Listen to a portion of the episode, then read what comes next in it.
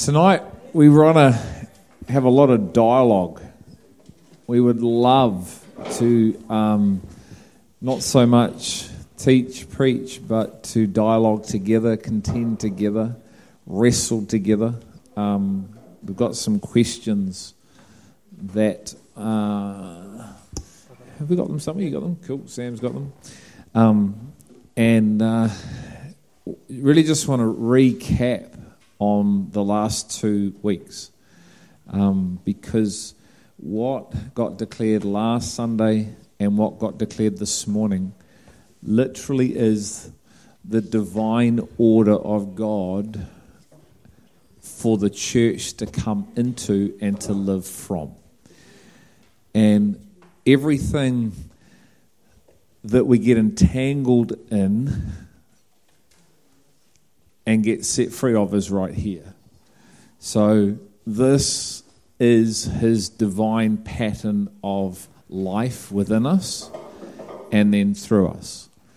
And so, there are so many hoodwinks, there are so many obstacles, you know, because you can commit your life to Christ, you can be part of a church family, and depending on whether in the beginning is the word as opposed to in the beginning is works, depends on really your journey as an individual and your journey with the church that you are part of. I know for myself, I'm 29 years of age. I have a radical encounter with God. I have zero Christian upbringing, zero being part of a church.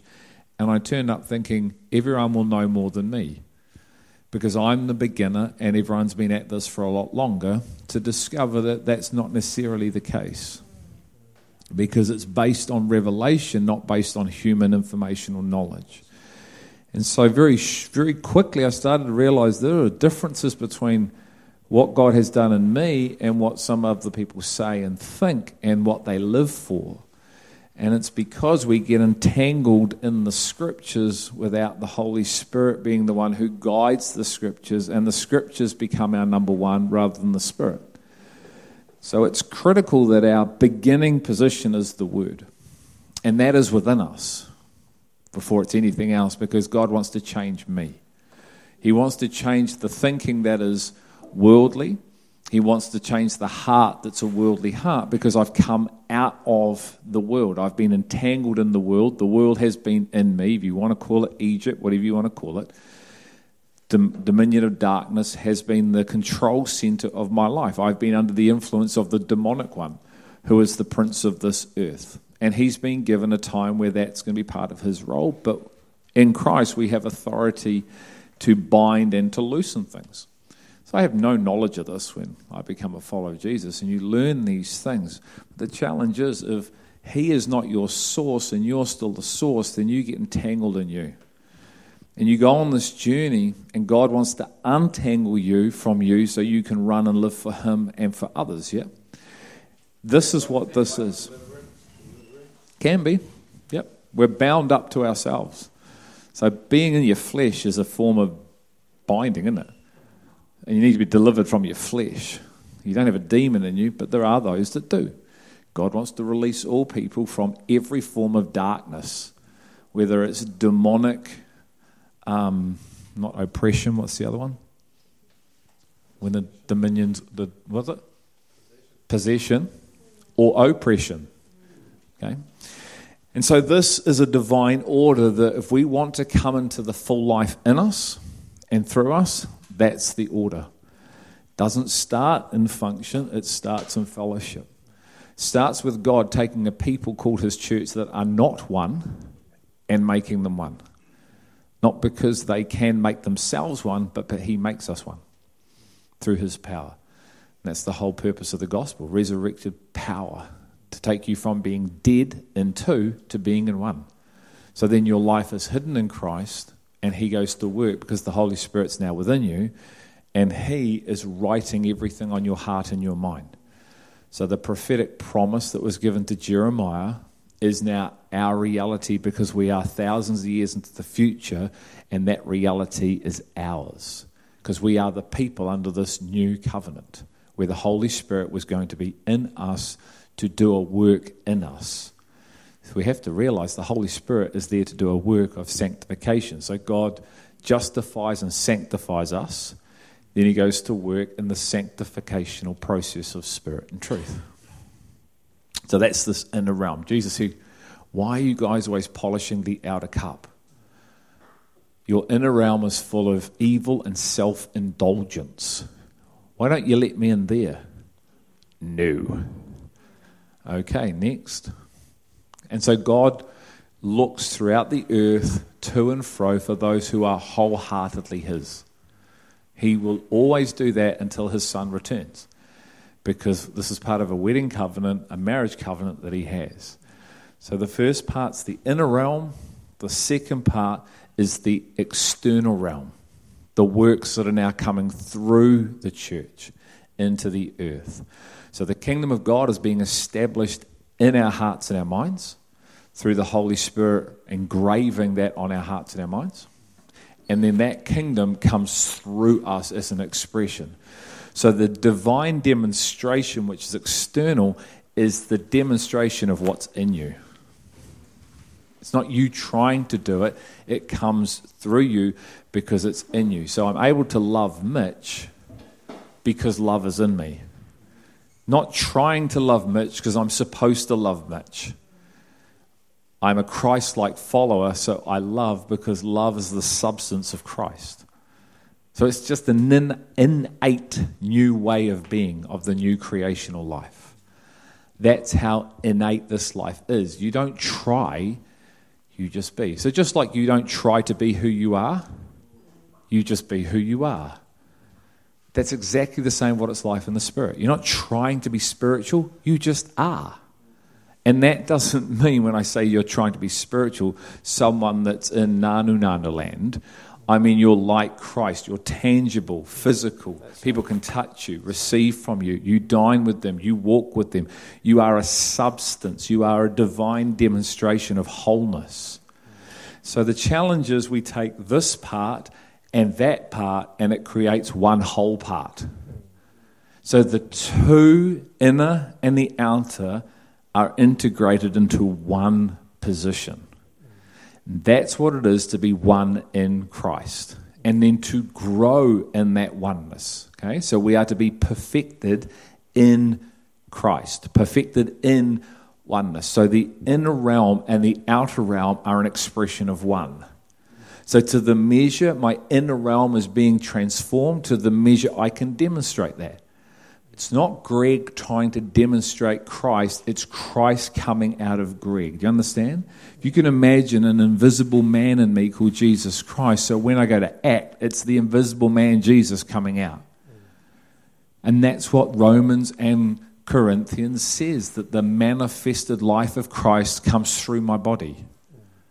So there's to be a tangible expression of Jesus upon the earth coming through the vessel and the vehicle he has called and chosen, called you and I. And that's what we are to be living for. It's not just being justified by blood and being happy with that. Now, if that's all you want, that's cool. But that's not what he has for you. He has way more than that for you and I. We are to literally be his representation here on earth, his divine representation. So when people see you and I, they see the Father. And so this is the process for all that, which is a life of righteousness, a life of godliness. And the Bible says godliness is profitable for this age and the age to come. So it's this age is your apprenticeship. Okay? You've got this age to get the, your apprenticeship right and qualified. Okay? So you've got this chance to be perfect like your Heavenly Father's perfect. There's heaps of grace, love, hope to cover while we make mistakes. But as we grow up, we start less mistakes, more hitting the mark to the point where actually we are mature sons. Then we transition from this life into the life to come, which is where we're going to govern over this earth. To all those who have grown and matured through their apprenticeship here on earth. Questions?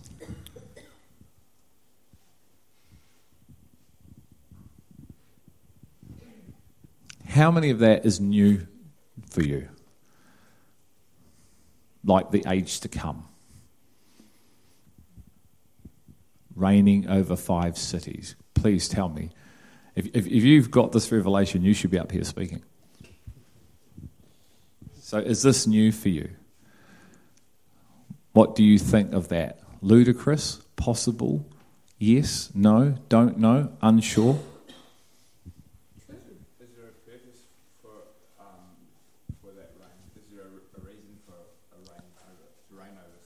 Is there a purpose for reigning over cities? What do we think? Yes. Who knows what that purpose might be?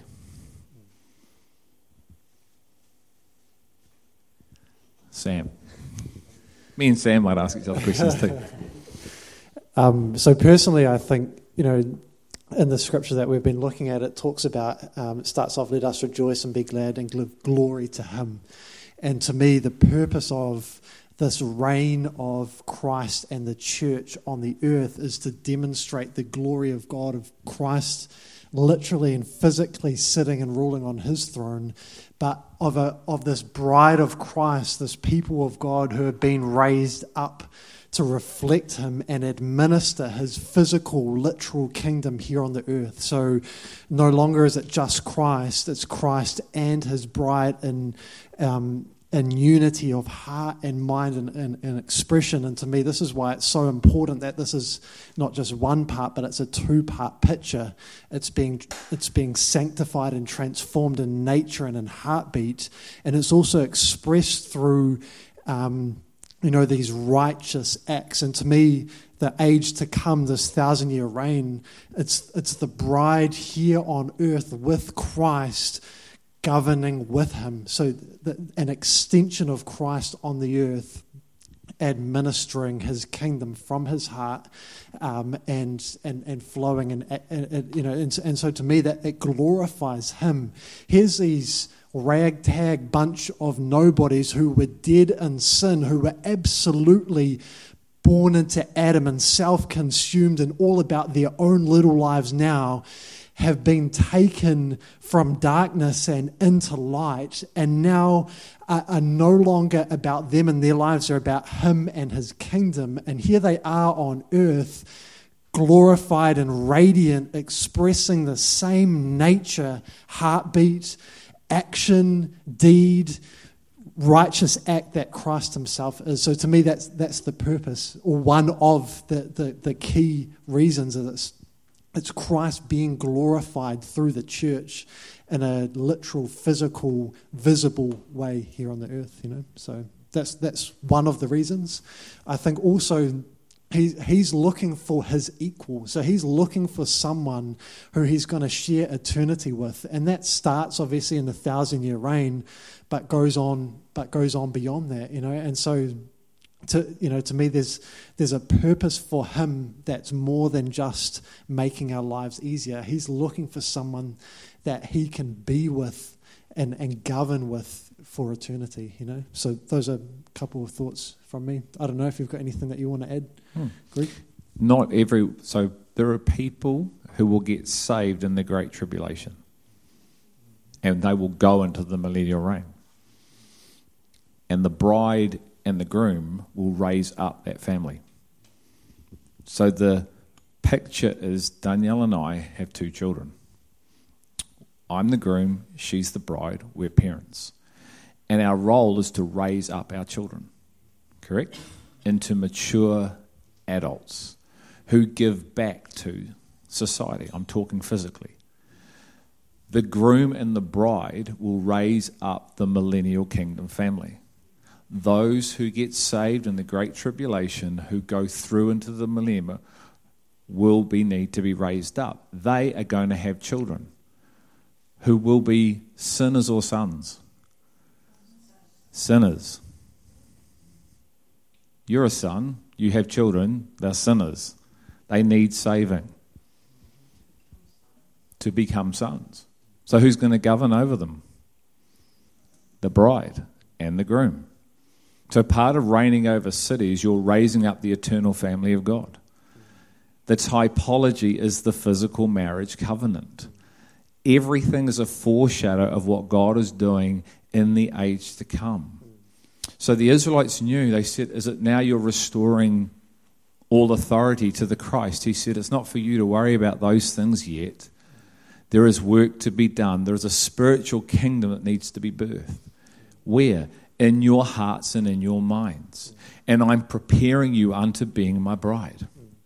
And then I'm going to come back and I'm literally going to set up my physical kingdom, my dominion, my governmental rulership. And those of the earth will come to me. And my bride and me are going to be sitting on my throne, and we are going to reign sovereignly for a thousand years while the demonic is locked away. This is the opportunity that we have, one of them, if we want to be his prized possession. You can see why an immature bride is not going to do that. As, that's what I was going to say. You know, I think in, you know, in, in seeing this in the context of a family, you can see you, you can see why you can't enter into that role being childish, right? You know, like you can't have a child governing over children. It would be absolute diabolical chaos, eh? You know? And while why this age is about growing in maturity, becoming of one heart and one mind, so that what he has for us in the age to come can actually you can actually be part of it from his perspective. You know, we've we've lost the prophetic side of God in the body. We don't know this stuff. All we really know is don't go to hell, get other people not going to hell, wait for heaven. That's about it. We've lost the prophetic edge. We've lost, but the early church understood what they were called for. So when you look at these people living what we call radical lives, it's because they had sight of the eternal. They saw the city being built. They saw the new Jerusalem being prepared. They had spiritual vision of their purpose and their calling, which was heavenly. So earth was ridiculous compared to what they were looking at. Why am I going to hang on to me and earth when that's what I've been called for? So take your best shot because your best shot isn't going to cut it because I'm dead to the earth and I'm alive in Christ. I'm alive into the things of God. So when you try and tempt me here, Satan, with all this, that's pathetic compared to what I've seen and what I've already received. I know this goes for eternity. I know this is eternal. I know I'm going into the new millennium with the Christ and I'm going to establish the governmental rulership because I am his co heir, I am his equal. This is what all this means, but we've limited it to some sort of position or title, and yet we don't live it. It truly is supernatural, like the God we worship. But we've taken the supernatural God and shrunk him to a little box that we can get our head around and we're missing on what our true identity is. The Bible says that the saints are going to judge the world and the angels. 1 Corinthians 6 1 to 2 to 3. Who's he talking about? The same saints that he talked about here doing righteous acts. The same bond servants that he talks about having the name written on their foreheads that will serve and minister to the Lord. The same sons that Galatians talks about that the spirit of sonship cried out when it connected into the spirit of a man and found his home. It's the bride, it's the soldier, it's the nation of Israel, the commonwealth of Israel that is committed to these covenants, these promises to the Christ. It's no longer Israel and the Greek or the Jew and the Greek, it's the people of spirit the people who are of Christ. It's no longer male or female. It's no longer bloodlines. It's not on the basis of a physical law. It's on the basis of an indestructible life of power through the Christ who was raised from the grave back to life, of the order of a priest called Melchizedek, who could have been possibly Christ there is debate around that one. But what we do know, it was an order that was not of bloodline, not of mother or father of natural genealogy. It was not of the Levitical priestly orderly law line. It was of another line. And that's the line that we have been called to live from, which is an indestructible life of an imperishable seed called the Word of God. So the spiritual seed produces spiritual fruit. We must know who we are, the Word of God that builds us, and why He called us. Otherwise, we're going to live well beyond our calling. And here's the sad thing most are. But God said, I want to build this here, Greg. I want to build my house. And He is. And so, what you've just heard, many people don't even get to hear because people don't have a revelation of this. What I've just said is concealed in here, but it can be known through revelation. But it's concealed. The entire scriptures are concealed, locked down. I can't get in without Him. But with Him, what can I know? All things. No eye has seen, no ear has heard, has not entered the heart of man all that the Father has prepared. It's all in a concealed realm waiting to be discovered. It's already finished. And Paul said, These things I know of them, and I freely speak. So the church can what? Receive through hearing, spiritual hearing, being baptized in spiritual power. So you can hear the spiritual seed, and the spiritual seed performs a spiritual work of transformation on the inside. And then I start speaking to you about righteous acts by faith, which are also concealed. For you are my workmanship, prepared in Christ for works prepared beforehand to do, but they're also concealed like you were concealed. So we need revelation, don't we? For everything. If we're going to walk in divine demonstration and alignment and be rewarded, because God, what God wants to put in your hand is nothing short of breathtaking. A nobody, a sinner born in sin, released from sin for righteousness, royalty forever. Now that's the gospel.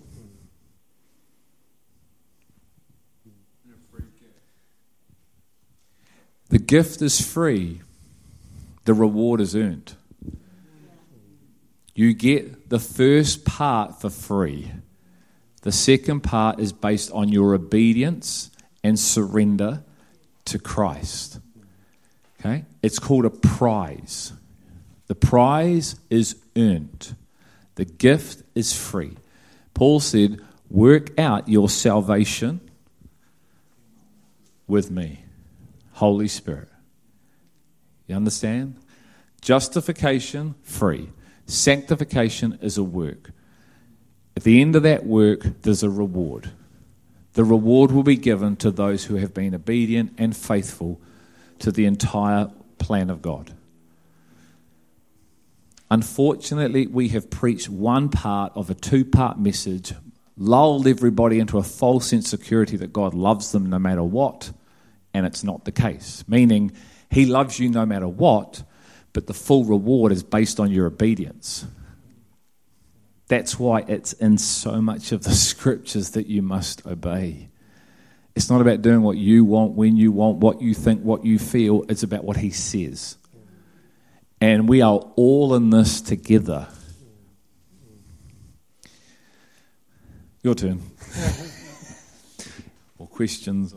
You know, just the, the one thing is, as you're sharing, you know, like like it is it's such an enormous invitation eh, for the for the church what it is he's calling us to you know like these these what Greg's saying to me it's such a paradox you know because the, the scriptures are concealed but actually, what, what, Greg, what I've heard Greg describing is in such clear black and white written language written down. It literally says in the word, you know, that, that the saints would judge the angels.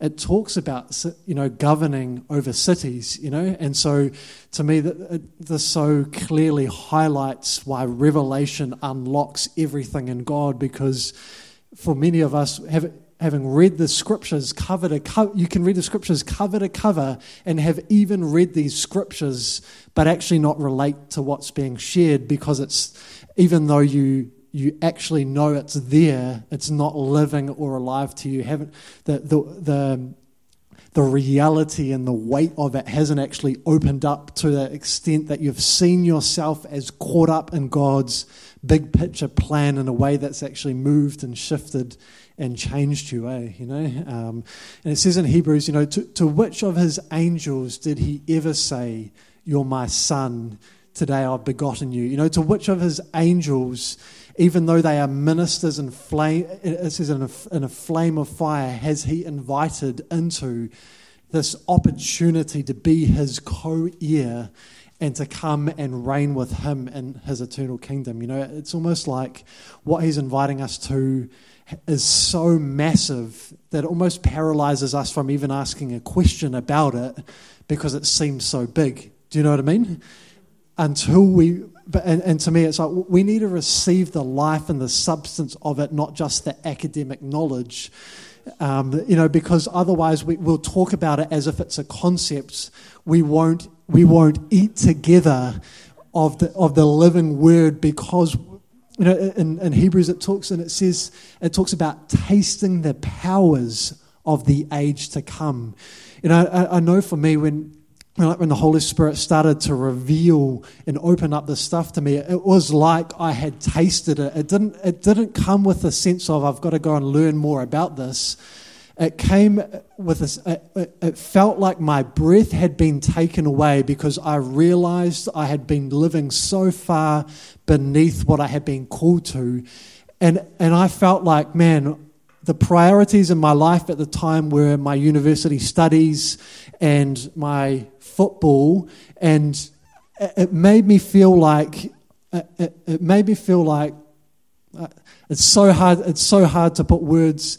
It, and as you know, Noah says it, um, or it says in Hebrews that God spoke to Noah about unseen things, and in reverence, he built an ark for the salvation of his household. I feel like I had a sense of holy awe and reverence that I had been walking as a good Christian the wrong way.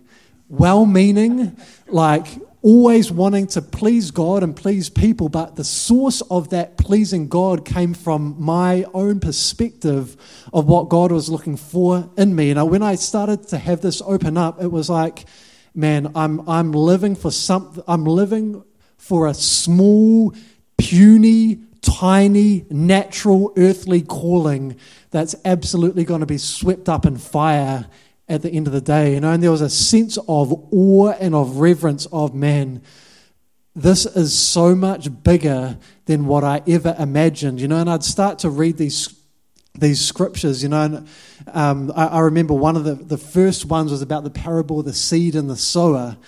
And for the first time, I, I realized, man, that parable was talking about me, not someone else, you know, that unless I received this word and I was growing 30, 60, and 100 fold. I was outside of what's, what God's purpose was for me, you know. And, and so things like that started to, to open up in terms of what his process looked like, as, as well as, you know, I remember sitting down with a good friend of mine and talking, I think it's in Luke 19 that he talks about reigning over cities.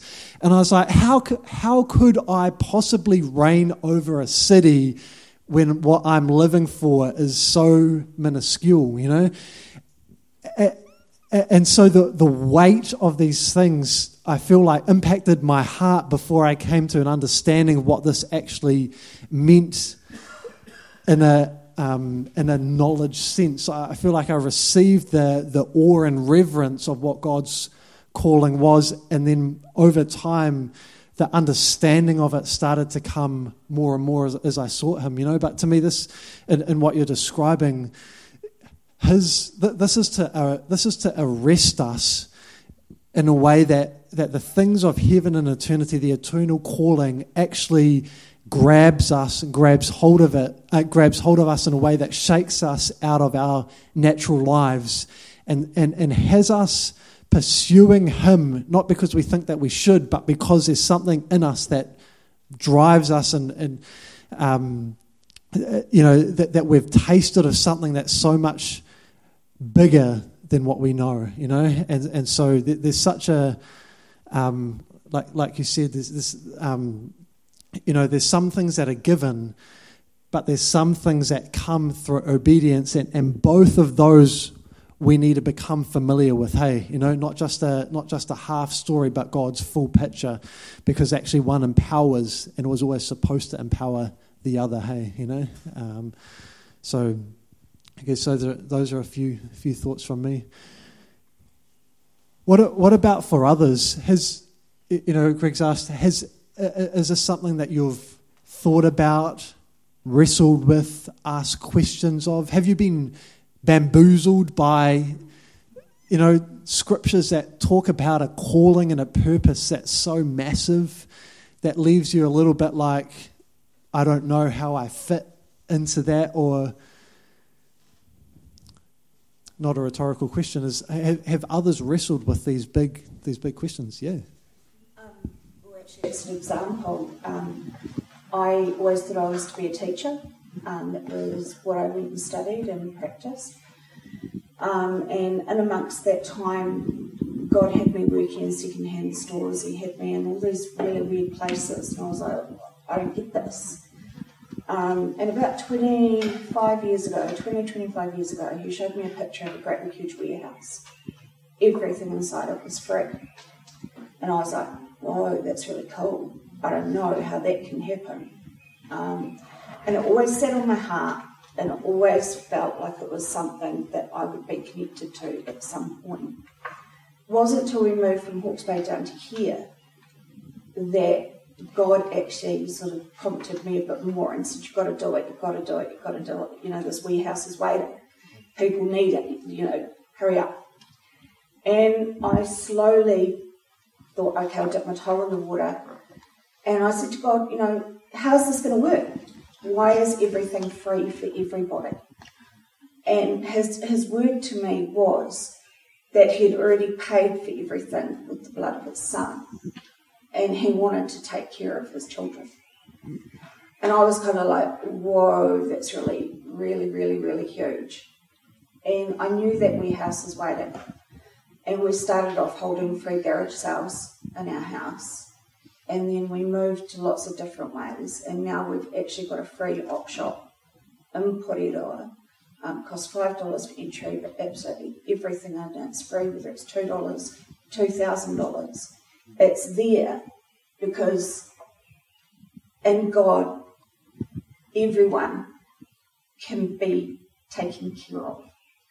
And and his other word to me was, and I said, why this? Why, why? Because I'm constantly wrestling with it. I, I don't know what the picture is. People share things with me, and I'm like, oh, you know, I didn't know that this had affected you that way.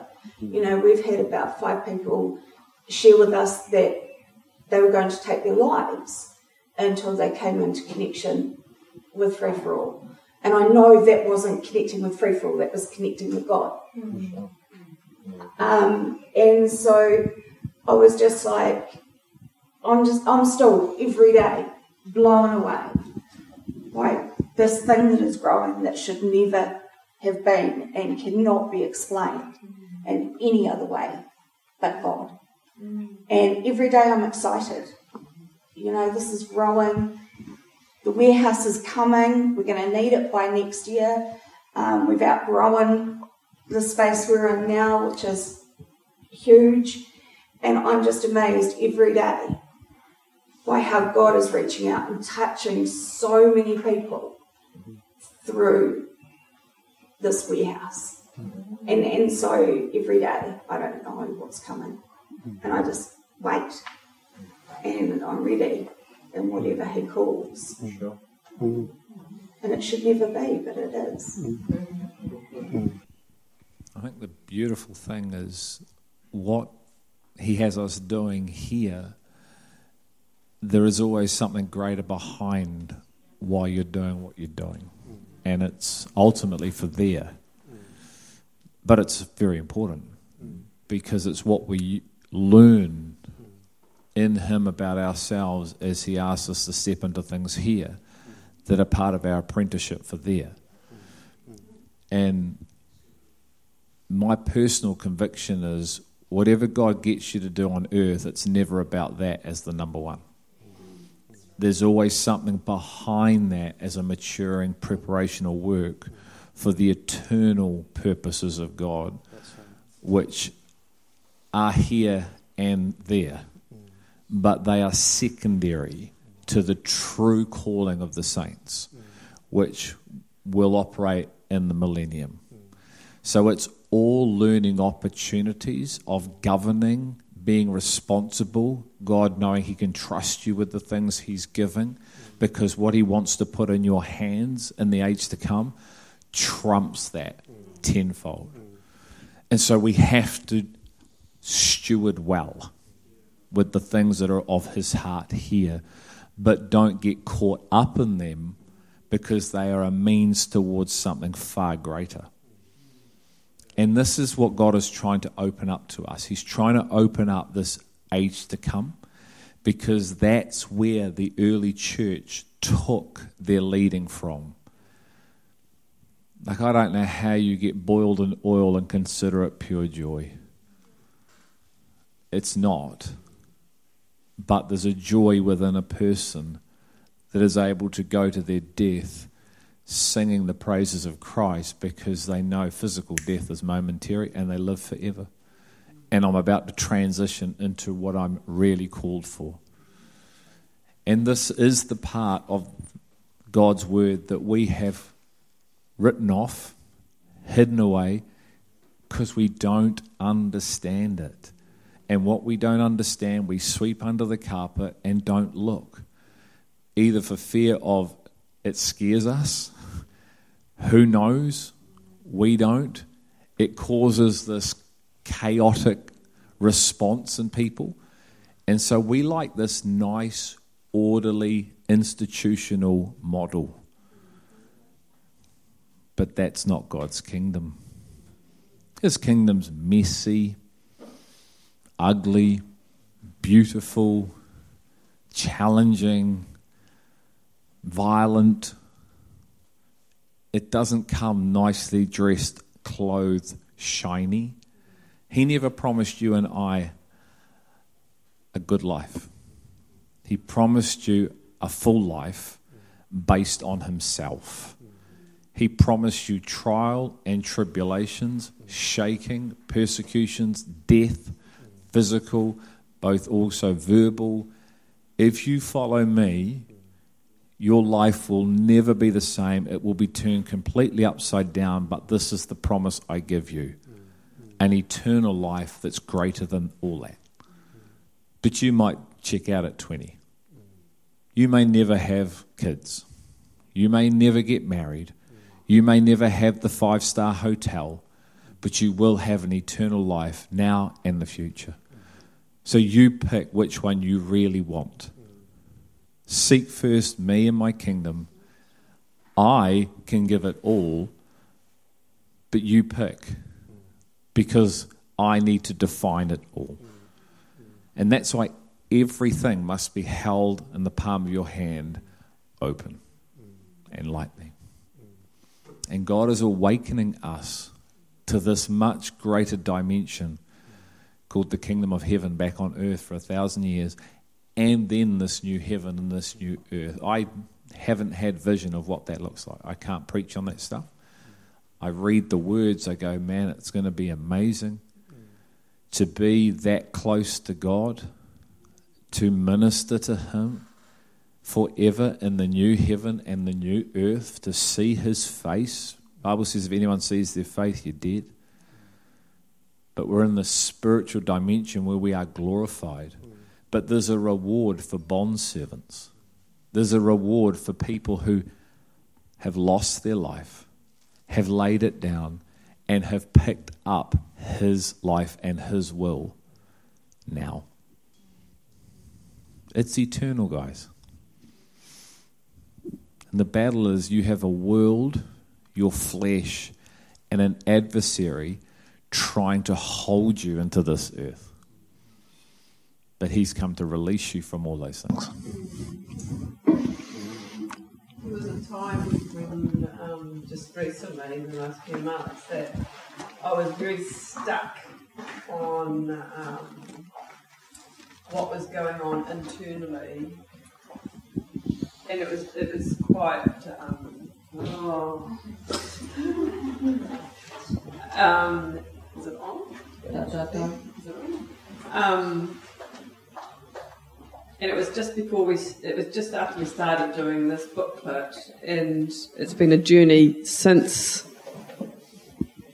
And I must admit, I'm not, I'm not leaning in all the time. I'm often going away from. And one day, me and God get to go for a bike ride, and because He's having to change all my mindsets. Because I came in to the church, the Christianity, out of fear, out of works. And I've done that really well.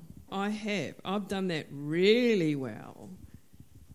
But he's having to, he, he's bringing me into the divine dimension. And this, in this particular day, I just went for a ride and, and I just felt the Lord just sort of say to me, just sit and sit. Because this big thing with me at the moment is just rest in me. And that's oh, rest. What that does my brain in. It just rest. How, how do I do that? And that sort of thing. And it's been down by the river or sitting doing cross stitch or um, be, it, it's step by step.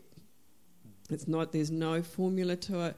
And and I was I was sitting there dwelling in my stuff again, and um, the Lord sort of just prompted me and he sort of said, Look up, Anne. And, it, and I looked up and he sort of said, and I saw the bush across the, across the road and was seeing the bush across the road.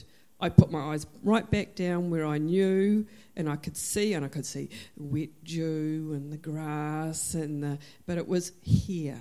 It was right where I could see stuff. And he was saying to me, and you need to keep looking up because if you look up, but I can't see what creatures are there, I can't see what plants are there, I will show you. I will show you. So, my frustration is I get these, that, and that I don't get my breath taken away. I don't, it's all here because it's been so here for so long. And at the beginning, when the book started, Greg would say, Turn your mind off. And I'm sitting there going, How do I turn my freaking mind off? because I've done it for so long. And for me, it's rest. Rest. And I'm really good at doing the ritual and the smile and performing and that sort of thing. But it's look up. I will show you. But I'm not. I will show you. And I, and I found myself just keep on going, oh, I want, I'm comfortable here, I'm comfortable here. I know what I'm seeing here, I know what I'm seeing. I don't know what's up there. So, oh, it's just the start. I feel like, and when Greg said this morning that we're going to go right back to the beginning, to the lost, I'm going, yes, that's because that's where I'm at. I'm still lost don't hear that negatively, but hear that, yeah, I'm still lost. But yeah, it, look up, look up. I no, but everything inside me wants to look down because I want to know what is close and how it's going to work and when's it going to work and and and. Great. It's being released from yourself and the release from the control of you being the control center of your life because that's safe, isn't it? It's like to relinquish the control of the life you've been given, knowing you only get one. But who are you releasing the control to? the one who created you and gave you life. So do you think he has a better plan for you than you? You will strangle you while you're in control of you. Give it to him, he'll release you from you. See, and the problem is when the creation takes its leading without the creator, you get in trouble. The problem is the church doesn't think it does what the lost world does. But we can be just as guilty because if we don't know the creator, then we are the creator and the creation in our own heart and mind. Yeah, we don't have to wait for next year to What's the first question we've got there, bro?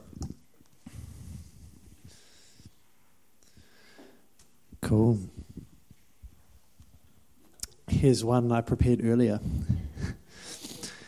What does it mean to be made ready, and how would you describe the process of sanctification? Who out of you would like to try and articulate that? I'll read it again. What does it mean to be made ready? And how would you describe the process of sanctification?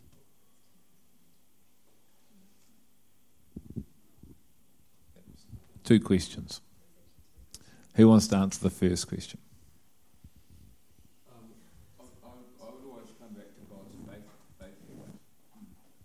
Yep, but what does it mean to be made ready? There's a making. If you make something, clothing, tables, chairs, aeroplanes, there's a making process, which means there's a design process. There's a pattern in which one follows. So then what you make is tangible and you use. So, what does it mean for God to make you ready?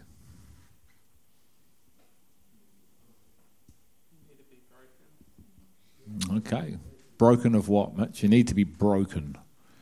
broken of our old ways, of our old, like our flesh, and then there's the spirit. And so with, with our flesh, um, how can I put it, like, even with our flesh, in God's eyes, it's like we're called to be in the spirit, not in the flesh. So, is it the flesh that needs to get demolished, or is it the way of the flesh? Both. Which one's first? The flesh needs to be broken. Because the flesh is the root.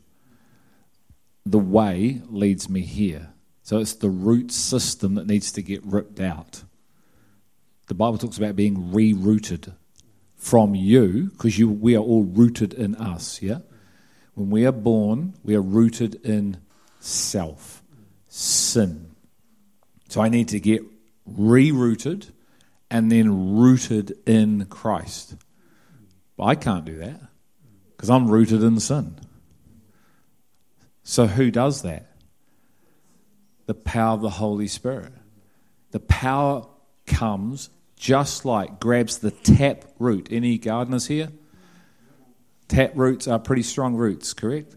So the power of God comes and grabs your tap root called you, grabs it, wrenches it out, kills it, and then reroots you into Himself. So you no longer live. Your will no longer lives. This is the start of the getting ready process. Because while you and I are still the source, the tap root, we're of the kingdom of darkness, not the kingdom of light. So, how can we produce eternal food if we're still the source of us? We filter everything he says and who he is through that tap root. So self looks and goes, nah, because this goes die, you go, no, I want to live. This goes give, you know, get. It's selfish.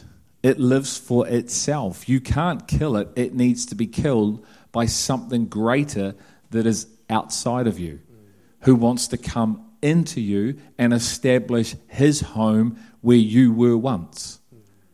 Yeah? So he comes into the innermost part of your being called your what?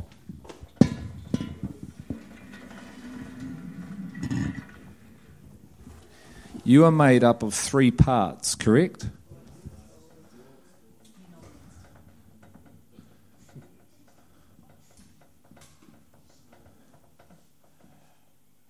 Okay. Ooh.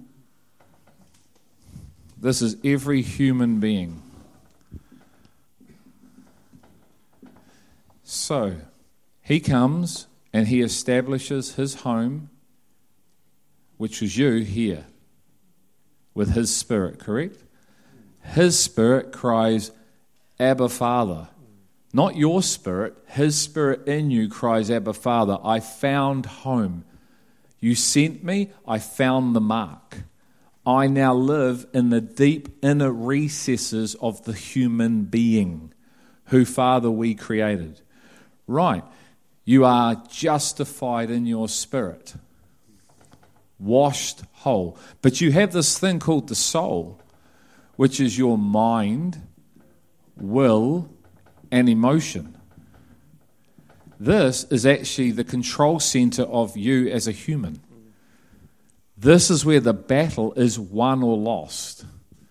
So, the first thing God wants to do is take out your will through his power. He has given us all a will to live, a will to live. You don't want to die, do you? So, inside every human being, there is a massive will to live. Well, that's getting in the way because he comes and says you have to die. Oh, I want to live. I only got one life. He goes, I know, but you need to die if you want real life. Because this is a dead life. This is dead. This is flesh, yes? And flesh is of the demonic, yes? So there's nothing in your will, mind, or emotion that's going to create life but you're born of a brand new spirit. And so the spirit wants to renew and transform this, but you say no. So he's trapped inside wanting to come out, but in you, you're going, no, don't believe, no, no, no. It's time to die, no. Time to lose your life, no because your will is still not crucified, even though you are covered.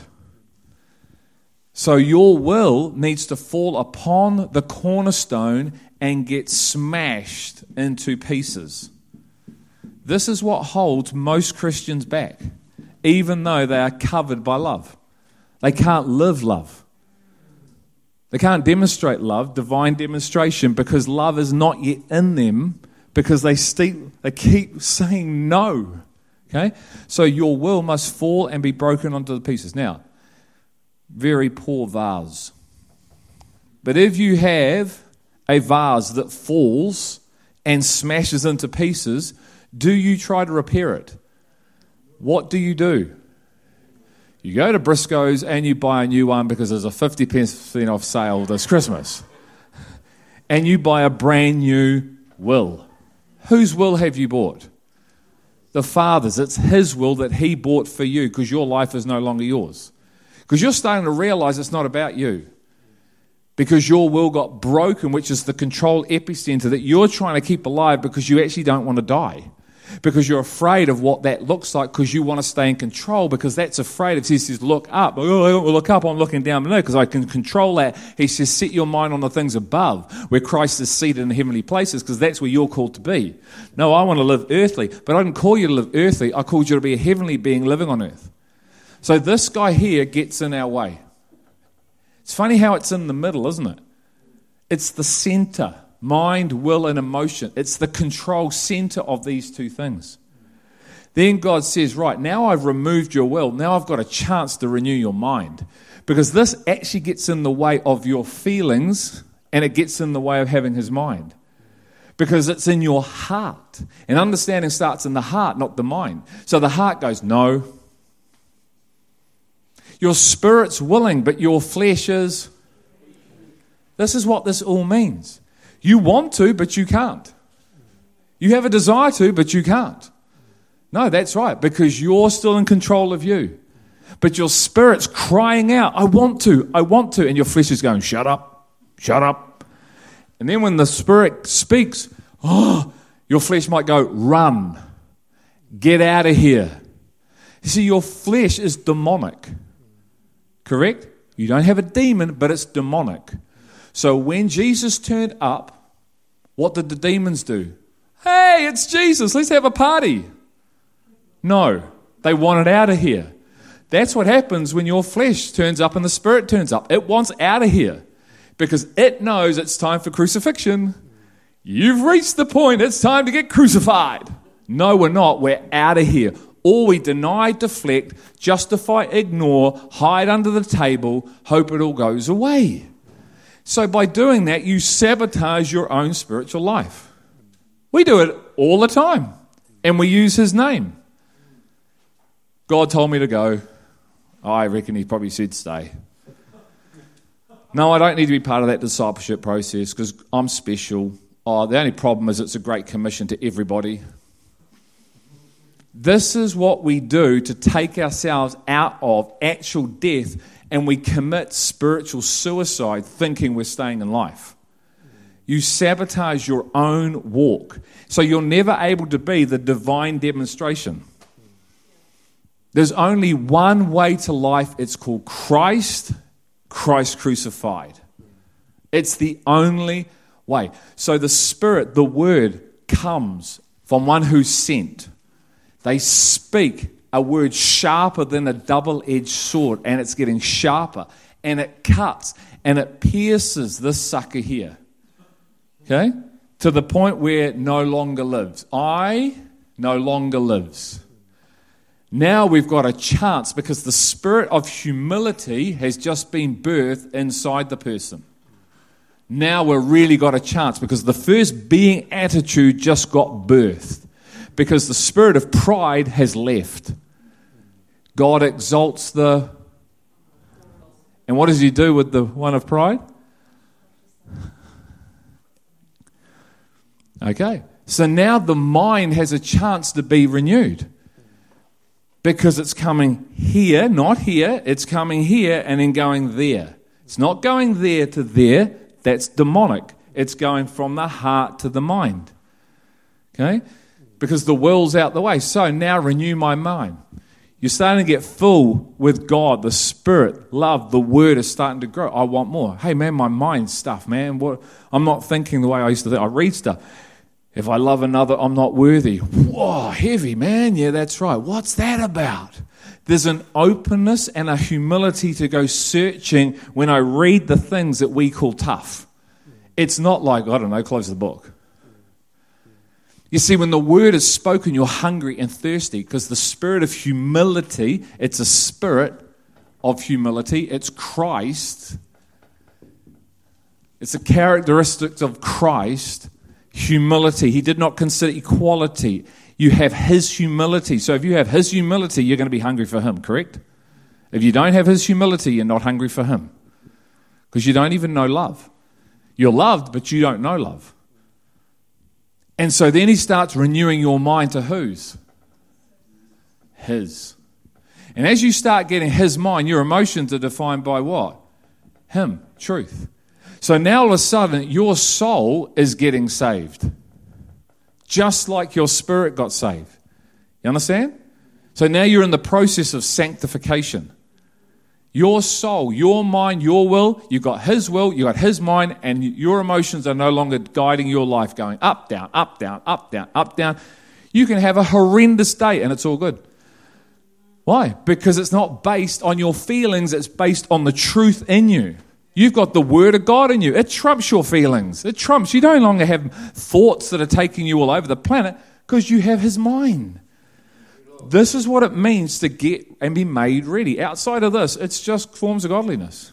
We're playing games. We're in forms of godliness, singing songs, turning up to meetings, and nothing spiritual is happening, guys. This is what it means. We are to be able to track our spiritual maturity. We should be tracking like we can track get school reports.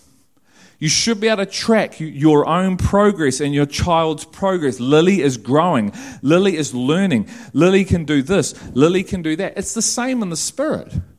Can I love yet? Can I pray yet? Am I becoming a disciple of Christ because I'm being made ready? So it starts here and it starts to manifest out here because this is the spirit and faith in the truth of the power transforming my soul. And it hits my body. Okay? Now my body is getting saved. I'm not living to the last. The body's the last thing because it's the last active thing. But my inner realm is getting saved. So the whole thing is salvation. It's not just here, it's the entire process of salvation. Paul said, Work out your salvation with fear and trembling. It's what he means. He's going, I want to save the entire person. Two Thessalonians. I'm preparing the entire person as my bride. That's only half the equation.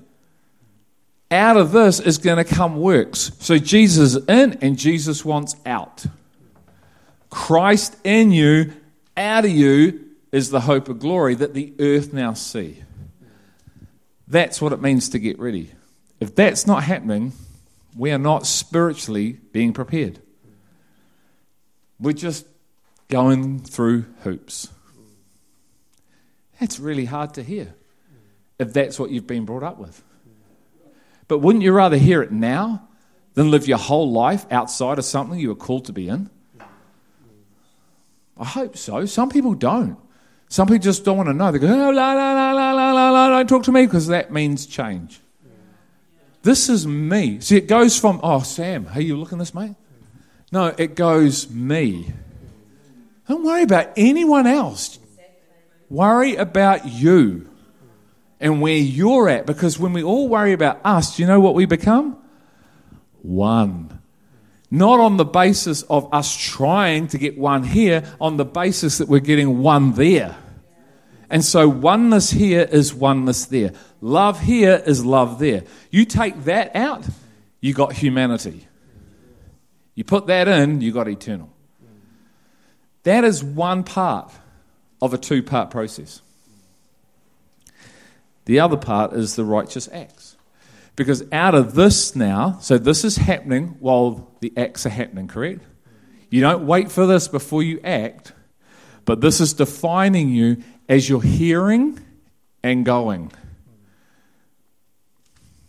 So it's two into one. We're not that good at the two into one. We probably sit in one or the other. And that's to be lopsided. There must be questions after that.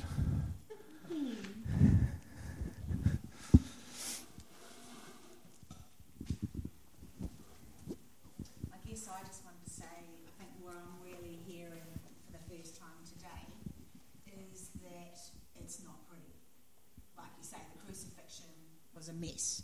You know, it, it's not pretty. The whole thing is, um, and we st- we fight that process, um, but we need to press into that. Um, and it's often when you come out of the the mess that you can see that it was for you. Yeah. Um, but when you when you're in it or going into it, I remember you saying a year or so ago, Greg, it's what you sow during that winter period as to what you will reap. Um, and I've really learnt that this past year um, and just wanted to pass that on that it's um, that crucifying, not that I'm saying I'm broken, please, Lord, I, am working on that. Um, but when you go through the fire process, um, it, it's for you, and to embrace that, go with it, yep. Um, because it's not pretty. Yeah, it's the as you say, the snot on the carpet. The yep, yep. I've had some snot uh, yeah, I just wanted to say, I, I think, uh, like going through that, but I really heard that today with you this morning. Um, you know, then I thought, yes, the crucifixion, that's, you know, like we're just so like, oh, blah, blah, blah. Everything's so pretty and beautiful. It's so not. No. Yeah. Um, and that's good. Mm-hmm, yeah. mm-hmm. That's what I wanted to say. the fire burns the dross. So when God leads you through a fire, the purpose of the fire is to burn up the flesh. But you can abort the fire because it's going to hurt. There's going to be things He asks you to give up. There's going to be things He's going to go deep into your heart that are holding you back. Things you may not even know are there, things that may be there. And you know they're there, and you're going, You ain't touching it. Now, He's such a general, He goes, Okay, but I love you so much, I'm going to come back. And I'm going to keep coming back, and I'm going to knock on the door of your heart. And I'm going to say, if you want me to come and dine with you, I want to dine with you. Do you want to dine with me? So as you let him in, the fire, the power burns the dross that's actually holding you back from becoming his to the fullness of what he wants. It's all positive and this is why it says it's the overcomer. To be an overcomer, there must be something to overcome. But you don't overcome in your own strength, you overcome through your surrender. And then the Holy Spirit goes to work because He's the minister of the work. So our role is to surrender actively be praying, asking, seeking, and knocking, and then just let Him go to work while we wait for Him to do the surgery. It's so easy, but we fight because we go, there must be more I'm doing than that. Because the world tells you you get nothing for doing nothing. You have to put something in. And it's true, you do. You have to surrender. Your part is surrender. That doesn't sound very good. Well, it's the way. I mean, Thanks, you, have just Helen. answered exactly what I was going to say because that initial question was how do we get ready, and the short answer is surrender, and the long answer is surrender, and the in between answer is surrender. And I've been singing that I surrender all since I was three years old, and it's been here. I surrender all and and you know you can still you can so kid yourself. I think that's the the yuck thing about this whole surrender process. You can actually verbally say it. You can surrender some bits um, thinking that you're surrendering everything until your button gets pushed in other areas. And then ugly comes out and there's no love and there's no grace and you know and then you go around in that jolly cycle again. Um, and I think you're right in saying that in actual fact you feel like you need to be doing something. And it's really, really hard um, when you're such a doing person and such a listy person like I am. Like I've got a list for everything. Um, and I like to tick off those lists because it, I feel a sense of achievement and accomplishment. And there's nothing right, there's nothing wrong with that per se, but actually in God there's everything wrong with that because He's not a checklist and we can't be doing it that way. It's just not his way. Um, but it, it, I, I, it's the logical thing in my mind which goes, this is, doesn't make sense. Yeah. So we're still here. Our mind, mind, our yeah. will, our emotions. Mm, mm, My wife is saved. mm. But what she's saying is she's living from her soul, her mind, and her emotions, trying to live from that. And when you hear the opposite, it's a clash of kingdoms. And one must bow its knee. But you can't bow its knee. It needs to receive more of the word to bow its knee. I can bow my knee on a Sunday. Yeah. You can make a choice of mind, but actually, what's God looking at, the mind or the heart? That's right. There's a, all a heart issue. It's a circumcision of the heart. And for there to be a circumcision, it's not a partial circumcision, it's a whole circumcision of the heart. Done by what? Ink or the Spirit? Yeah. So the ink is natural. We try to circumcise our mind, will, and emotion, and it gets you nowhere through the natural ink. God says it's of the Spirit. I wrote on the Ten Commandments through my finger, and I am spirit. So I want to write my commandments on your heart, not through ink, through my power. So you're brought back to this position of I can't. And I think to me, we were talking about this morning, that is the great hoodwink because there's lots of things you can do. You know what I mean? And I think even you're saying, Danny, about works, and I, and I think in in not reaching the point of surrender, you can do works to somehow soothe your conscience before God. Because as soon as you start doing works, it takes the attention away from what it is that He's looking to do within you. You know what I mean? And I think that that, that dynamic plays out over and over and over again because it look the works look like surrender but they're not. Because the person who's but the person who's genuinely surrendered will do will do works. It's just one has one has one which really is going to be at the judgment seat and the other has both which are going to be like gold silver and precious stones. And to me this is you know back to our other side on the board this is the dynamic between true spiritual sanctification and, and the righteous acts of the saints. You know, you're not acting to fulfill a void in you because of your insecurity before God, and you're not acting to perform in front of people out of insecurity. You're actually a bond servant of Christ. You know that you don't need to do anything to please Him because you're already secure enough in His love for you and you for Him you, you, it's, it's from this place of true fellowship, you know.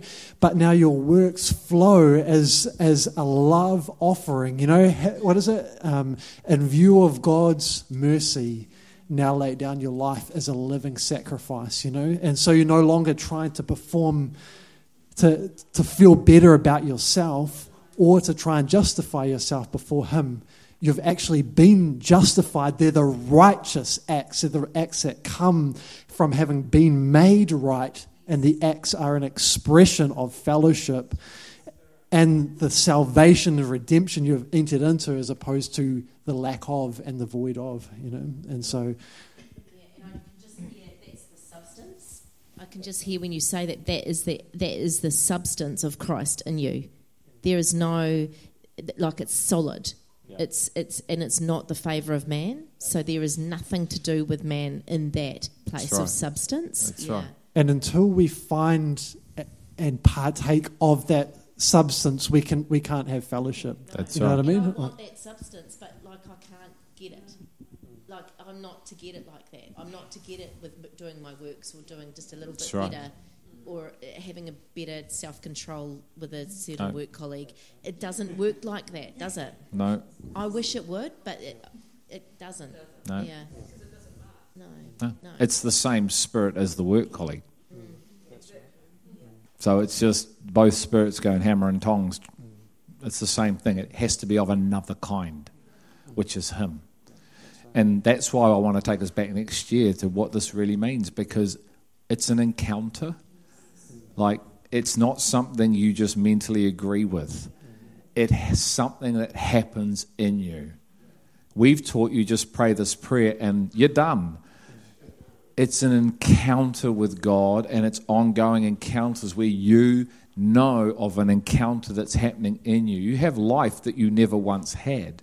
The Word of God, which created creation, is being implanted into you, saving your soul. That's what James says, but it comes through humility. So there must be humility present for to receive the word that's implanted in your mind, will, and emotion. If there's no humility of spirit because you haven't yet fallen on the rock, then pride is there. So pride tries to do two things it goes no, or it tries to understand through itself. Nothing happens. So you can't then live out. You're trying to, you want to, but you can't. So the word has to come and smash the spirit of pride, which we're all born with. We're not better than one another, but some of us have had the spirit of pride smashed through, I'll speak for me, my own stupidity, my own will wanting to do its own thing.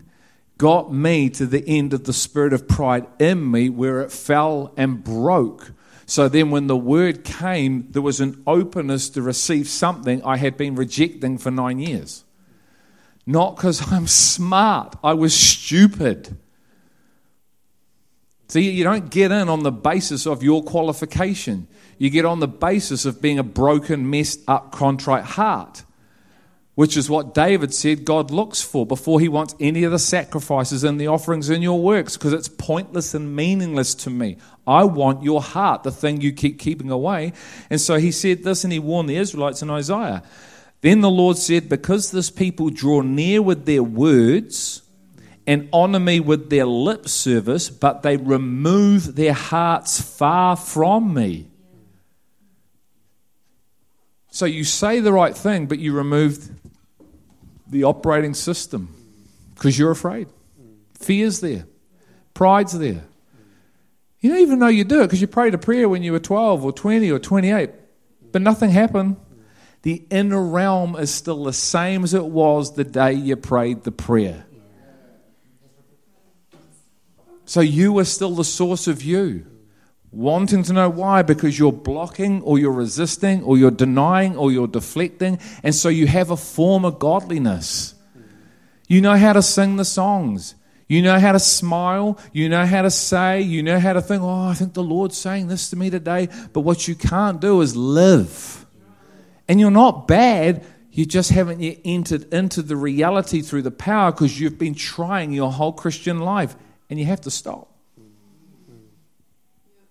And it's just really offensive. Or it's life giving. and uh, man, it's really offensive if you're not ready for it. But it's so life giving if you're ready, if you're tired and weary. Man, I was tired. I wasn't trying to be a Christian. I didn't want to be a Christian. I was trying to be a really good sinner. But I got tired of being a sinner. Because even as a sinner looking for life, I was looking for things and people and stuff. Go, I'm tired. I can't find it in women. I can't find it in partying. I can't find it in football. I can't find it in a job. I can't find it. No, because you're looking in all the wrong places. And I came to you when you were 19, son, and I've still been here. You see, sinners get weary and heavy laden like the church, too, because it's irrelevant whether you're a sinner or a son. If you don't know him, and his way, you will all be he- heavy laden. And outside of something, I want you in. And it's called letting go. I know what Jessica knows. She's smiling at me the whole time, going, Preach it, son, preach it, preach it, preach it, preach it. I was just going to say, and it's it's it's even more offensive if you've got that through what you're doing, but then in desperately trying your absolute hardest to be the best Christian you can possibly be and not getting what you want, but then someone else just. But, but, but to me, like, like that, that, that is the absolute divine way of heaven, right? Be, because to me it, sh- it, shows that there's no other way in apart from his way you know no spiritual discipline no effort nothing that you can do that can that can create this apart from humility and, and surrender you know and to me why why is it that it's offensive that someone else has received something that we haven't do, do, you see what I'm saying? Like, what is it in us that finds the fact that someone else has received something divine offensive? Well, that is exactly what it is. Do you know what I mean? Like, what, why would that not encourage us? What, and, and to me, this is, this is how free we need to be from ourselves, from, e- from each other, you know, because I think, you know, ultimately, if we don't come to that place, I mean, this is why fellowship is so important. Because if, if the greatest desire of our heart is for Him, then wouldn't we want to, wouldn't we, um, to, to me, it's like that is available for all of us. So why don't we come together and have fellowship in Him, having received Him together, as, a, as opposed to being offended at the other person because they make us insecure for what we don't have, as opposed to praising Him for what He's given and thanking Him for a demonstration of what we've been invited into in the spirit. Do you see what I'm saying? It's like if someone else rocks up that's in a greater measure of Christ than us, that is the best thing that could have possibly happened to you. Because now you've got an even greater opportunity to enter into everything that He has for you. Do you see what I'm saying? You know, it's like, man, if someone comes and they have Christ, why don't why don't we celebrate and join in fellowship with that person because we know that what they have is for us and what we have is for them and we share together, we eat together, we dialogue together. We don't get offended at one. Do you see what I'm saying? You know. uh, oh, you know, like um, The, the problem is we struggle to live that pattern, don't we? that's right. So Jesus was sent to his own people, and what did his own people do? do you know we do the same? We kill the ones God sends because we're still in the spirit of pride. And so we get jealous of them and we get bitter of them. And yet God has sent them for us. And so we kill them. And we follow the pattern of the scriptures instead of the opposite pattern of receiving them.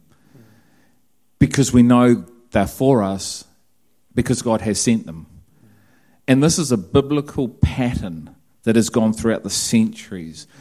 God says, I sent you my son, I send you apostles and prophets, and you kill them, and yet they have the key to knowledge. True knowledge, apostolic, prophetic knowledge that you throw out. And so you kill the first and second gift, and you establish for yourself the third and fourth gift. But it's a five gift team, and you just killed one and two. And they define things that three and four need. That's right. And one and two need three and four and five, but there's a ranking. And you just killed, well done, the one and the two ranking because you don't understand what they bring. That's a biblical pattern throughout the years and the centuries of church life. And so if you don't have all five, and God gives all five, then you're going to be slightly a lopsided church, aren't you? Rather than one that's in absolute alignment, walking tall, apostolic, prophetic, teacher, pastor, evangelist. It's a prophetic reality. The apostolic and the prophetic deal more with the inside realm, the pastor and the teacher and the evangelist see inside to out. So those gifts are not primarily for out, they are primarily for in, and they build a church inward, inward, so that church becomes outward. Well, if you take out one and two, it's not great. You may as well take them all out, right? If You might take as out well. one and two, because the others are probably off doing their own thing and building something that probably isn't aligned to the pattern of heaven. You know what I mean? Yep. And that's what God's been bringing us and making us aware of. We've done that fivefold teaching over a year. If you were unaware of it, go and spend time in it. We took a whole year and unpacked the five gifts and the importance of they are all they are Christ. So there are five aspects of Christ wrapped up as one. Not perfect, everyone growing because everyone's learning this gift and the nature of God. But God gives five gifts for the building for four reasons unity of the faith, oneness, fellowship, raised up to the full stature of the Christ. Who is she called? So you don't have those gifts in place. Do you think you're going to be the full stature of the bride? Do you think you're going to be one? You're taking the operating system that God has got and given and throwing it out. And you come up with your own. It's called man. And it's a steeple. It has one guy at the top, he's called the senior leader. It's a steeple. It's not a flat line, it's a steeple.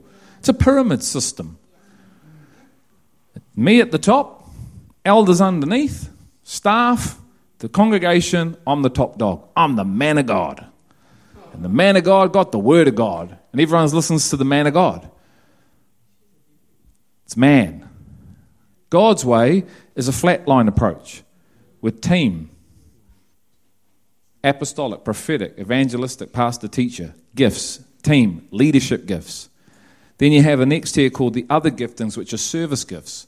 Building gifts, service gifts, and it's one. But there is a functioning order and a ranking to these things that we must see. One is not better than the other, but there's grace and giving for function that aren't on others. And when you can see it, then you can receive it, then you can flow with it, then you're the recipient of the life coming your way. You're no longer rejecting and denying it, you're receiving it. If you reject the prophet, the one that God sends, or the righteous man, what don't you receive? The prophets or the righteous man's reward. What are they bringing? The Word of God. What do you need? The Word of God. Where? Implanted in your soul. So why? So He builds you and you change. You've just rejected the medicine God gave. Well done. Oh, no, I didn't. No, I didn't. I know more. Okay, well then live. Oh, you're still the same person you were a year ago, whinging about the same stuff, still struggling with the same stuff. Why is that? Aren't we going from strength to strength? We're supposed to be. We're supposed to be coming like Christ, loving, overcoming. I, I want to share something that God's been talking to me about for about four weeks, and it's in relation to Danny and I. But before that, is there questions around any of that? What I'm going to share relates, but have you got questions around just what you've just heard? Fivefold, apostolic, prophetic, the pattern of heaven, why it's so important. Mm-hmm. What do you want to say to that, Sam? Uh, yeah, to me, the to me, it's like vision is what Greg's describing. It's the it's the prophetic, uh, prophetic knowledge of God and His ways, you know. And so, if we don't have that as a as a people group, we we perish through lack of knowledge. You know, we don't enter into the fullness of what His prophetic picture and plan is for us because we don't have a, an intimate living knowledge of, of who He is and what it is that He's called us to. You know, and so to me, that's why. That's why this, what Greg's describing, is so vitally important. Because if you throw out, what is it, that the apostle and prophet, who are the key to knowledge, you you flo- you essentially throw out you know what it what it is that God is wanting to, to do and to and to mature us into as a body. You know, um, so yeah, I think it's absolutely essential that we have prophetic vision, prophetic knowledge of of Him, who He is, His ways, and and what we're called to as as a body. What does the institutional church and the world classify as vision?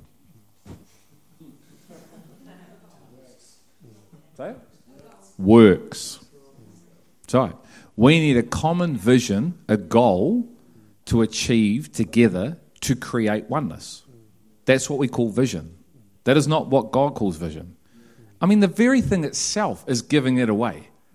Vision, sight, not doing. That's purpose. So when you see, your purpose comes from your sight. We go, no, let's create our purpose without sight which is what we look at. So we come up with man made purposes. And what we're talking about, we miss completely because we don't have eyes to see them. So our purpose must come out of vision. I see the bride. Our purpose is to become the bride. You don't see the bride, your purpose is to reach lost people. I don't know, be a millionaire. Have 10 kids and a nice white picket fence and live. I don't know, be a sportsman. Your purpose all becomes earthy, not eternal.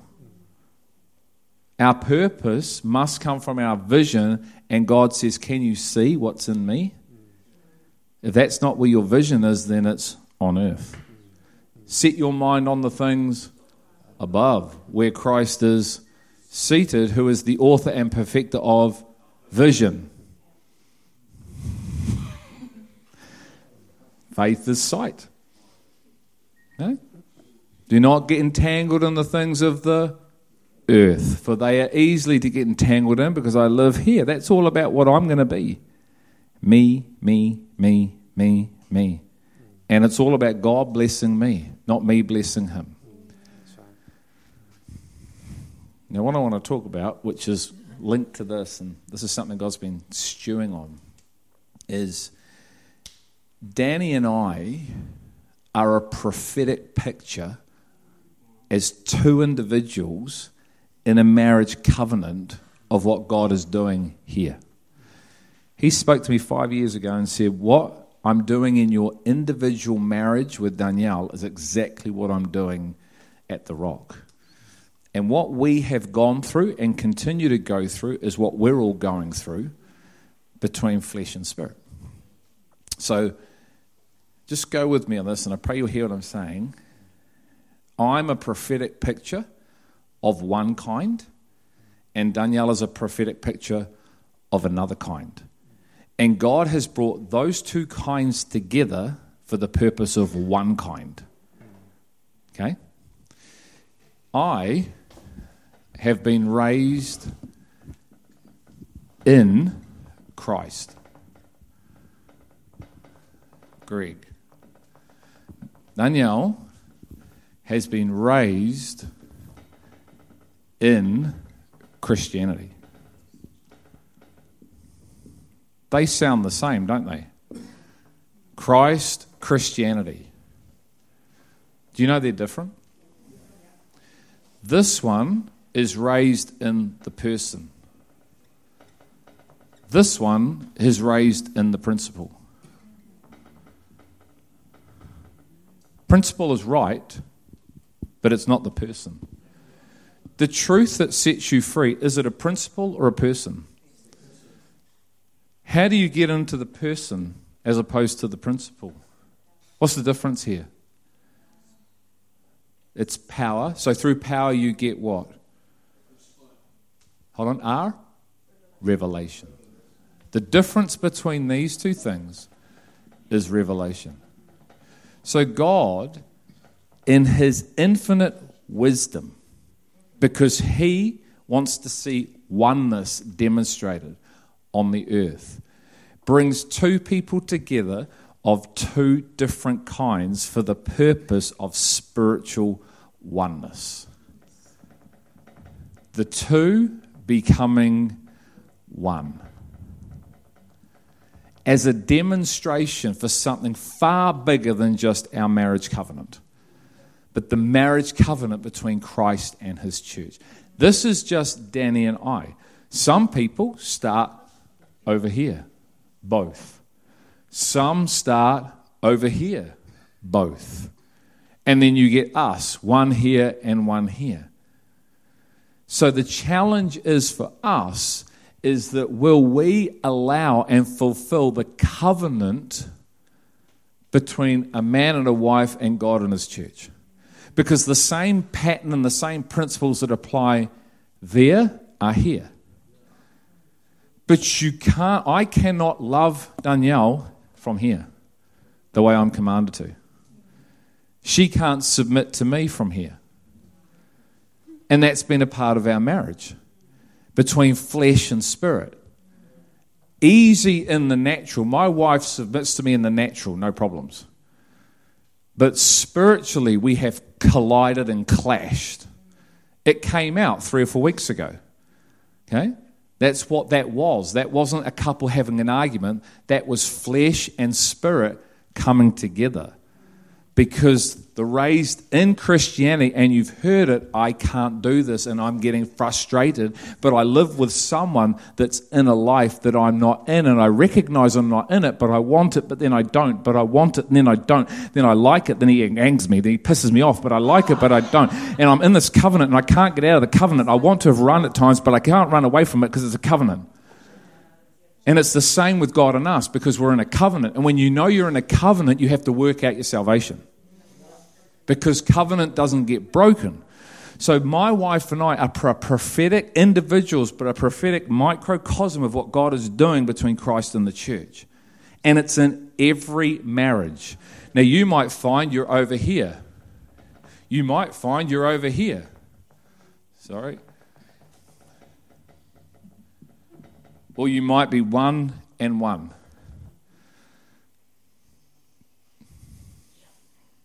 You have to know which side you're on. Now, if you're single, you also have to know what side you're on.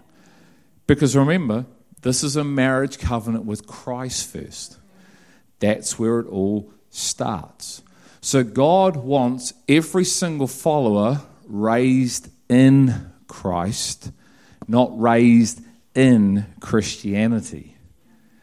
Out of Christ comes Christ likeness. But Christ doesn't come out of forms of godliness. We do. Flesh does. So that can't exist. My children at the moment are here. Now, both of them have gifts on their life that are given, but they're here. I can't get them over here. I can't give them that. I can speak that, pray for that, model that, teach that, but I can't give that. Only God can give that. My teacher and my wife may stay on this side of the fence while I'm on this side of the fence. No, and my wife. Did I? Okay. She's my teacher too. and some things.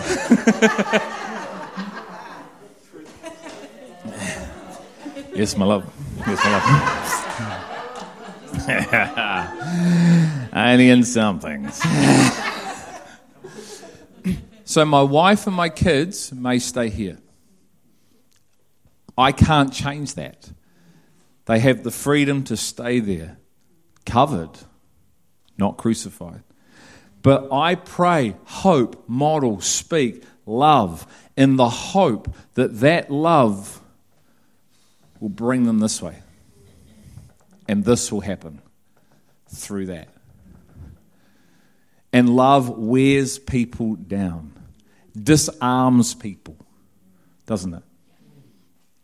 But you can't love unless you're in Christ. Because you've got to be in Him to love like Him. And then He wants to perfect you in Christ so you become one, John 17. So, this is what we are going through in our marriage covenant. And it is an example to everyone else, whether you're single or married, to enter into the process of love and submission, flesh and spirit, all those things coming into alignment through the power of the Holy Spirit. Because just like I can't love Danielle, she can't submit to me unless we're both here. And so that's the challenge for us. That's the challenge for every marriage. That's the challenge for the marriage covenant between Christ and his church. And to the measure that we become this is to the measure we have the life of that. If there's a resistance and a fighting, you won't become this. But no one can determine what you receive, only you do. So my wife can resist me the whole time, but that doesn't mean that Christ resists me, and that doesn't mean that I'm going to become part of something that she might not. Do you understand? So I need to figure out if she stays here, how I love him, how I love her, but put him first ahead of her. And that sometimes means making choices that she doesn't like, putting other people ahead of her when God says to, and she doesn't like. And that's the challenge. But we're all to be on this side of the equation.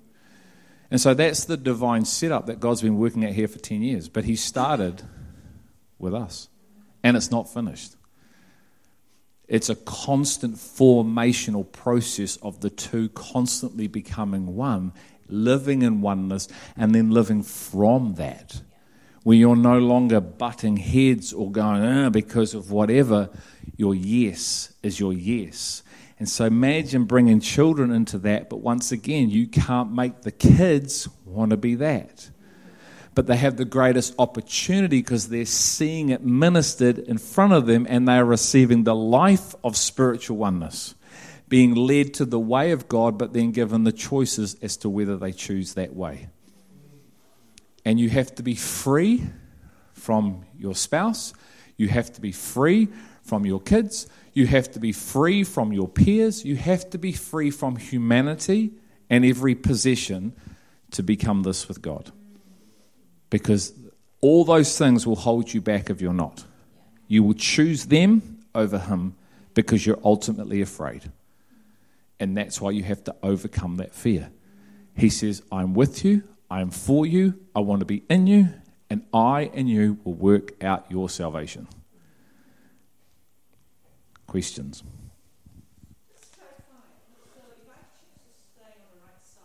Yeah.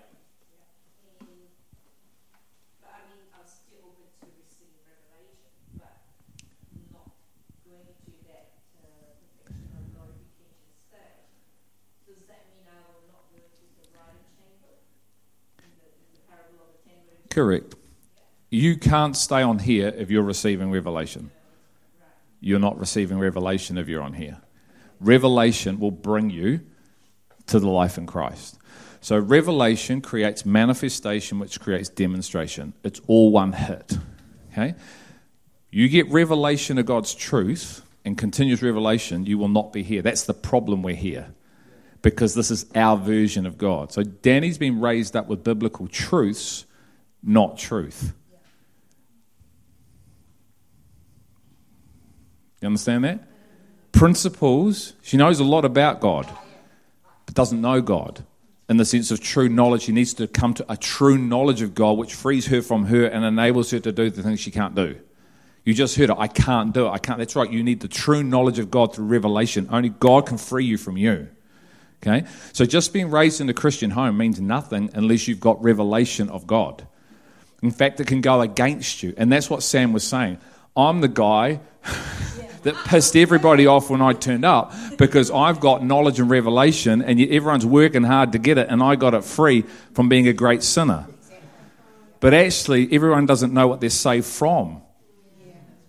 That's the problem. I knew what I got saved from. You think you need to be like me to get that revelation. No, the fact is, you don't have revelation because you're just as evil as I am, but you judge me for being me, but you actually are me.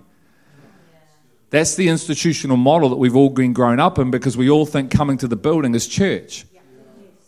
See, it's got nothing to do with buildings and meetings. It's nothing, but that's what we've made it. So everybody thinks if they turn up, that's it, I'm a Christian.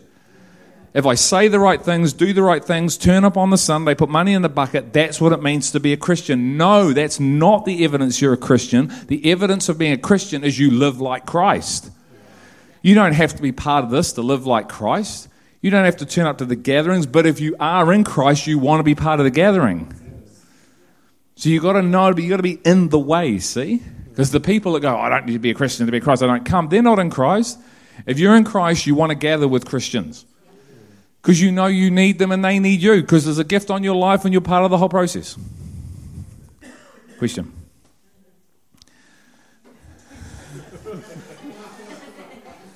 Um, I just wanted to clarify, or let um, other people clarify that, or you can clarify.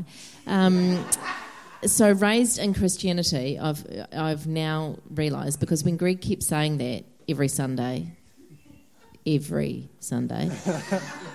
Um, I, I, kept thinking he was um, going against the way I was raised in my family, in my natural family, because I was raised in a Christian family. When I was three years old, I became a Christian beside the fridge in Blenheim. I remember it still to this day. However, it's not talking about that. He's talking about the, the principle around um, being around Christianity for that period of time, my, my whole life, being raised in Christianity. So, just so I can clarify that, because I took that as a real negative thing that he was kept making jabs at me, at me personally, but he wasn't actually. you weren't, were you? You weren't? No. no, no, no, and I and I and I I've now been beaten know- up enough, man. I now know you're not. Um, but the other thing is, uh, like that whole principle thing, is that yeah, I could quote you the books of the Bible, I could sing them to you. I won't, but I know Genesis to Revelation. You know, I can sing that sixty-six books in God's holy word. Blah blah blah. However, it doesn't hasn't necessarily changed my heart. It hasn't caused me to love, and but what it has done it's caused me to be very behaviourally outcome focused. And so, unfortunately, I have this uh, huh, thing that God needs to smash in me, which is a behaviourally um, focused mindset. And Greg has had to help me with our parenting because all I see is the behaviour. And I want to smash those kids, not physically, emotionally, with my words because I'm so angry at their behaviour. Yet I've done the same thing last week. Do you know what I mean? And so the principle is just really not great because if, if it's not if it's not underpinned by love and revelation, then you're barking up the wrong tree. Jeff, yep. You can know all about love doesn't mean you can love. Um, the way the way you're talking about this, and I don't know either way, but is no closer. There you go. Um, a big bang sort of thing. Like you're in one camp, and then the next moment you're in the other, or, or you're in the other camp. But I've sort of got the idea that part of it is a maturing from one camp to the other camp, as opposed to it's on off type switch. It's both. Okay? So my experiences, I go from nothing to this. I bypass all this. Okay? So I, my, my start was like I'm at the races and I'm off because of the power I received and the revelation I received. Okay? I realize that's not everyone's experience. In fact, that's not most people's experience, but most people, it's a gradual process. Okay? But the goal is are you actually in the gradual process of maturity, or have you been fooling yourself your entire Christian walk? Because that's not process. That's not what we're talking about. We're talking about being born in this and then growing. Okay? So, yes, this might be gradual, but it's not that at all. That's got to go. Because this is just, this is all outside of you. That's what Danny's testifying to. Here's the rights, here's the wrongs. You don't act the way you're supposed to act. Self righteous judgment on you. So she judges the thing she's not supposed to do. She's on the seat of Moses judging Mark, pointing the finger, then doing the same thing that Mark's doing. Okay? That's the first thing Adam did when he sinned. He turned around, he said, You who put that woman here with me. The number one thing when sin entered was accusation. That's what we do until you get smashed of that, because that's being raised up in that where you judge other people's behaviors, which is our first conversation. It's a miracle we're even married. I called her a self righteous Pharisee when I met her. The first night. The rules of dating. Don't come to me. Must have been God. We're still here 19 years later and two kids. But I called it out. You know? And it's in all of us to the measure until we get free of it and then the operating system changes. So, yes, that's not gradual, that's got to go. This can be sudden or gradual and everything in between. So it can start gradually, and all of a sudden you get more and more hungry. So the hungry you get, abundance, abundance. How much do you want? Take from him, give to her. How hungry are you? How much do you want? So then we determine how fast this can happen as well. Because it's about the heart condition, see? So, like natural eating, when you're hungry, you got to eat, don't you? You go find food. Well, same in spirit. So it can happen either way, mate. It's, it's both and more.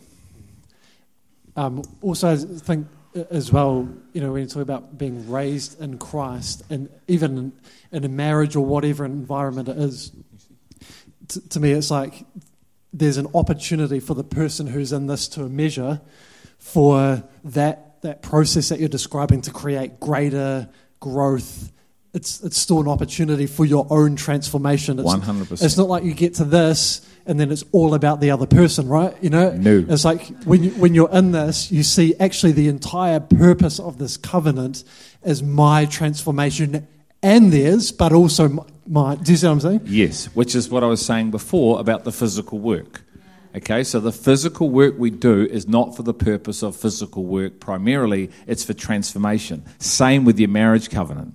Okay, so that's what I love. God has put two people together, which is an ongoing process, which I shared when we went to Cambodia that time.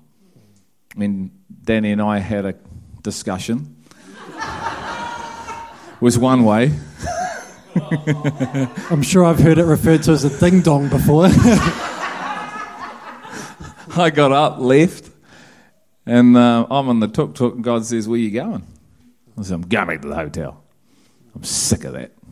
You know, blah, blah, blah. He says, What are you doing? Going back to the hotel. Rodney's trying to call me on the phone, not answering that. so, no, she can deal with that. I'm sick. And he says, Yeah, her behaviour wasn't right, but it's not about her behaviour, it's about you. He said, I wouldn't have left. No, you're God. no, no, I was a man like you. I wouldn't have left. I would have stayed. I would have continued to cover. He said, Son, it's a continuous process. You didn't have enough love in you. Yeah, you've done well, but you need more. And I'm like, Okay, for the formation of more love. What does it say? Jesus, through suffering, learnt obedience. We're all in this together.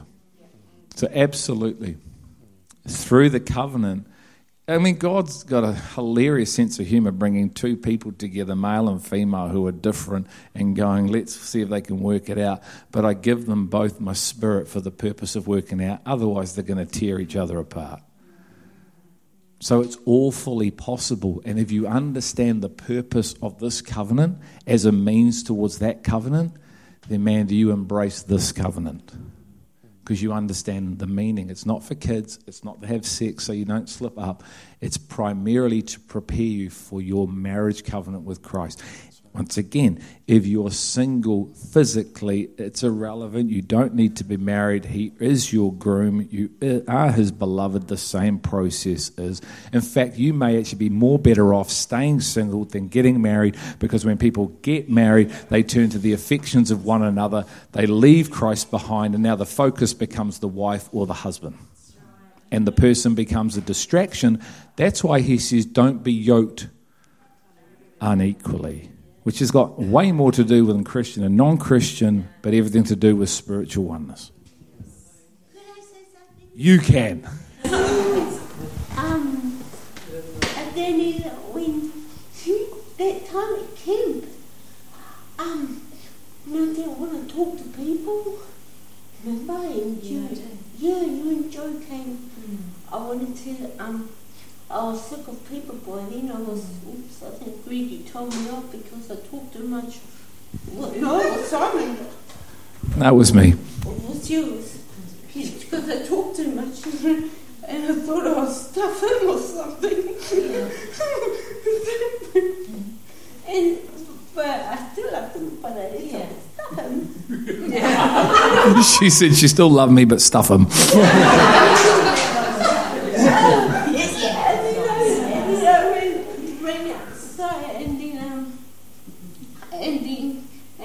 didn't want to talk to people anymore, and I wasn't going to. And, and uh, yeah, God knows, you know, I actually choose to be stubborn, and mm-hmm. it's pretty strong. very strong one when I choose to be stubborn. Mm-hmm. It's really blocked stubbornness too. It's a pretty powerful lock, and um, and when he when he came and Joe too, and um, um, and I I, was, well, because I was uh, talking to God, and it was like, oh yes, um, so um, it was like, um, God, um, well, it's just me and God, so who cares? Know, I'm talking to you, God, now, and, and that's it. And then, and then, yeah, then I, I could hear you both, and then I thought, oh no, Lord, I don't want them coming now. That's it. There's no people.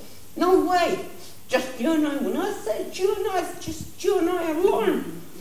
And I was, and, and, and then I, but I was talking to him loudly, but I couldn't help it because it was, I had to be with him loud and then, and then fudge. I said, they heard, they heard us. Done it, but and you came to with me. I thought, done it, Lord. But anyway, then, then you start talking to me.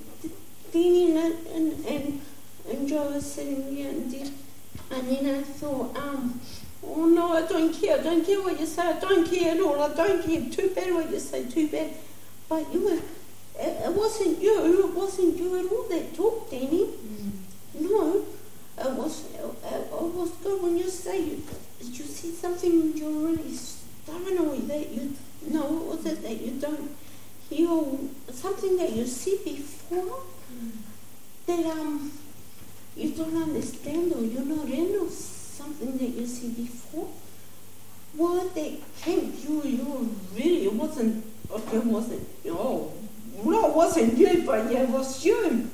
You were in God. It was like, yeah, something that you see before that God, that I got that, that it was fully, God fully spoke to you because when I you know, when I choose, like, you know, really choose, I like choose, and it's all the locks in the planet, and the super stainless steel, hardened, and I don't, I don't listen, I don't hear.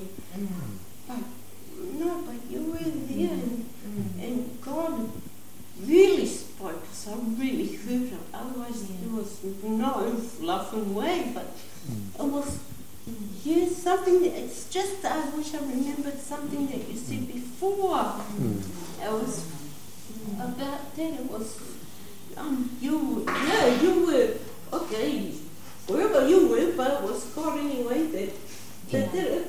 And, and I think that was um, because I remember that really vividly as well. And I think it was that it was the Spirit of God was like there was love for you, but it was from Him. Yes. you know, and that was, I don't even know what I said, but I remember it was the love that was breaking down the what mm. you were feeling, yes. and it, that's what His love does, right? Mm. His love is not my love. I can't conjure up that up, you know. Mm. Yeah, but I still wouldn't say that I was in the revelation of what Greg was or is. And and that's the beauty, isn't it? That God can work through, but He wants to be in. So it comes from you, and then through you, which is beautiful. Paul.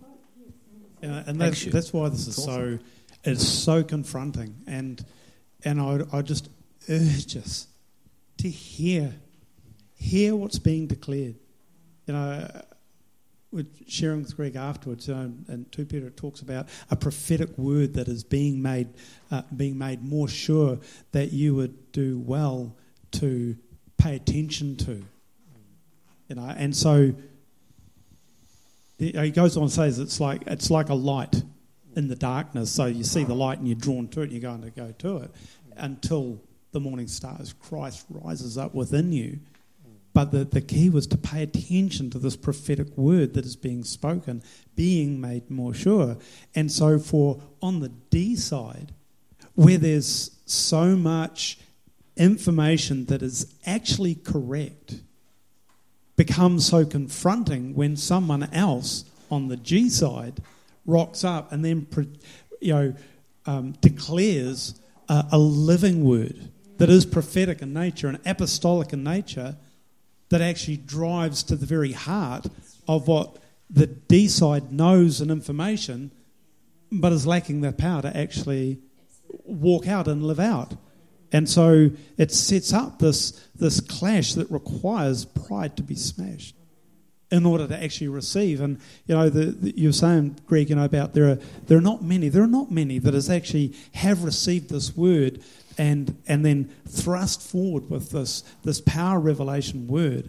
There, there are a few, and I could I could name a few people that I know uh, that have you know received vision, been taken to heaven, and divine encounters with God and rocked out. But there's not many that have actually heard the full word that is His way.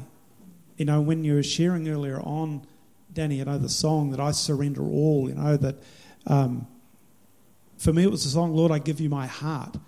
And, and absolutely many are singing it, but let us, not one of us miss the whisper of God when He speaks.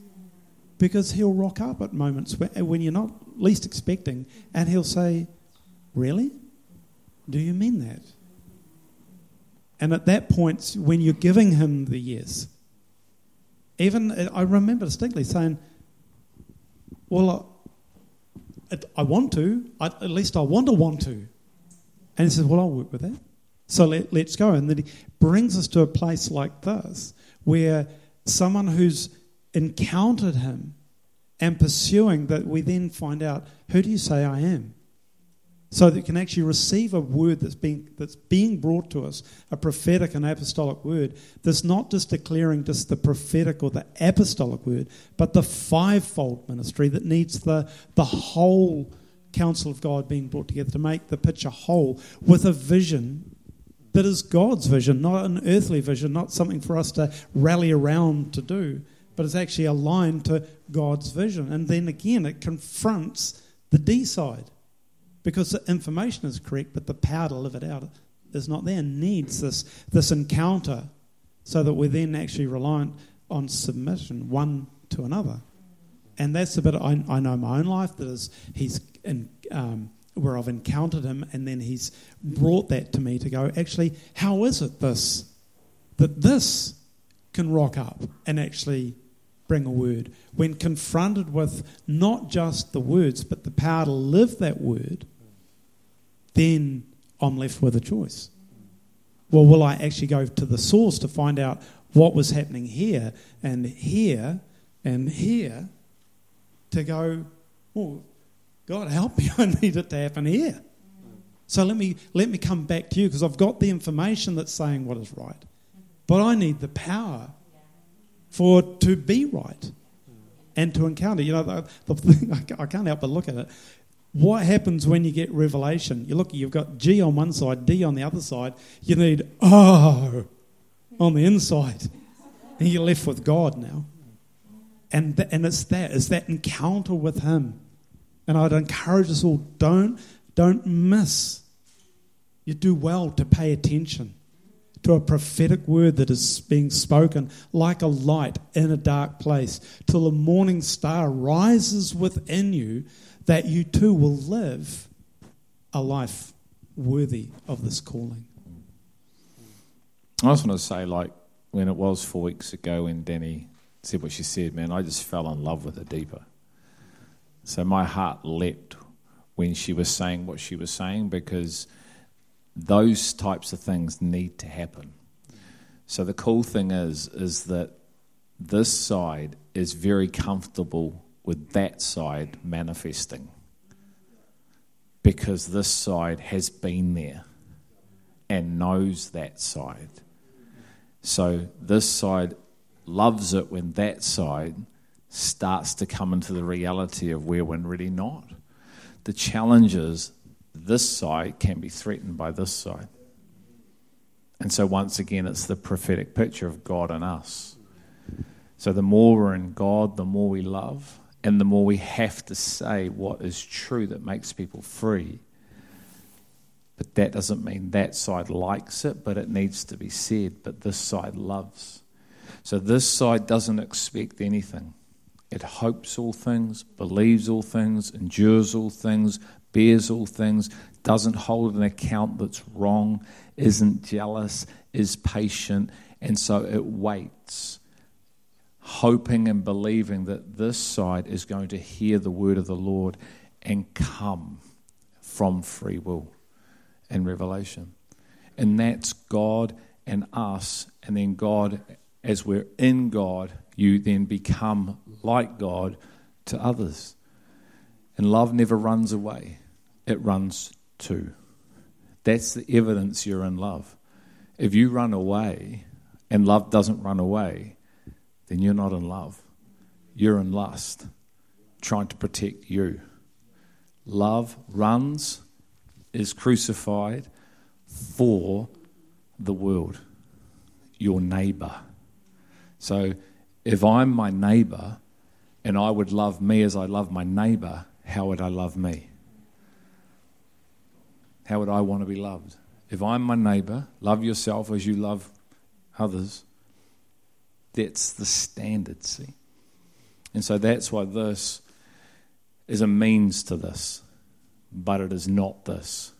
It points you to this. And this is what Jesus came to bring and build people in Christ.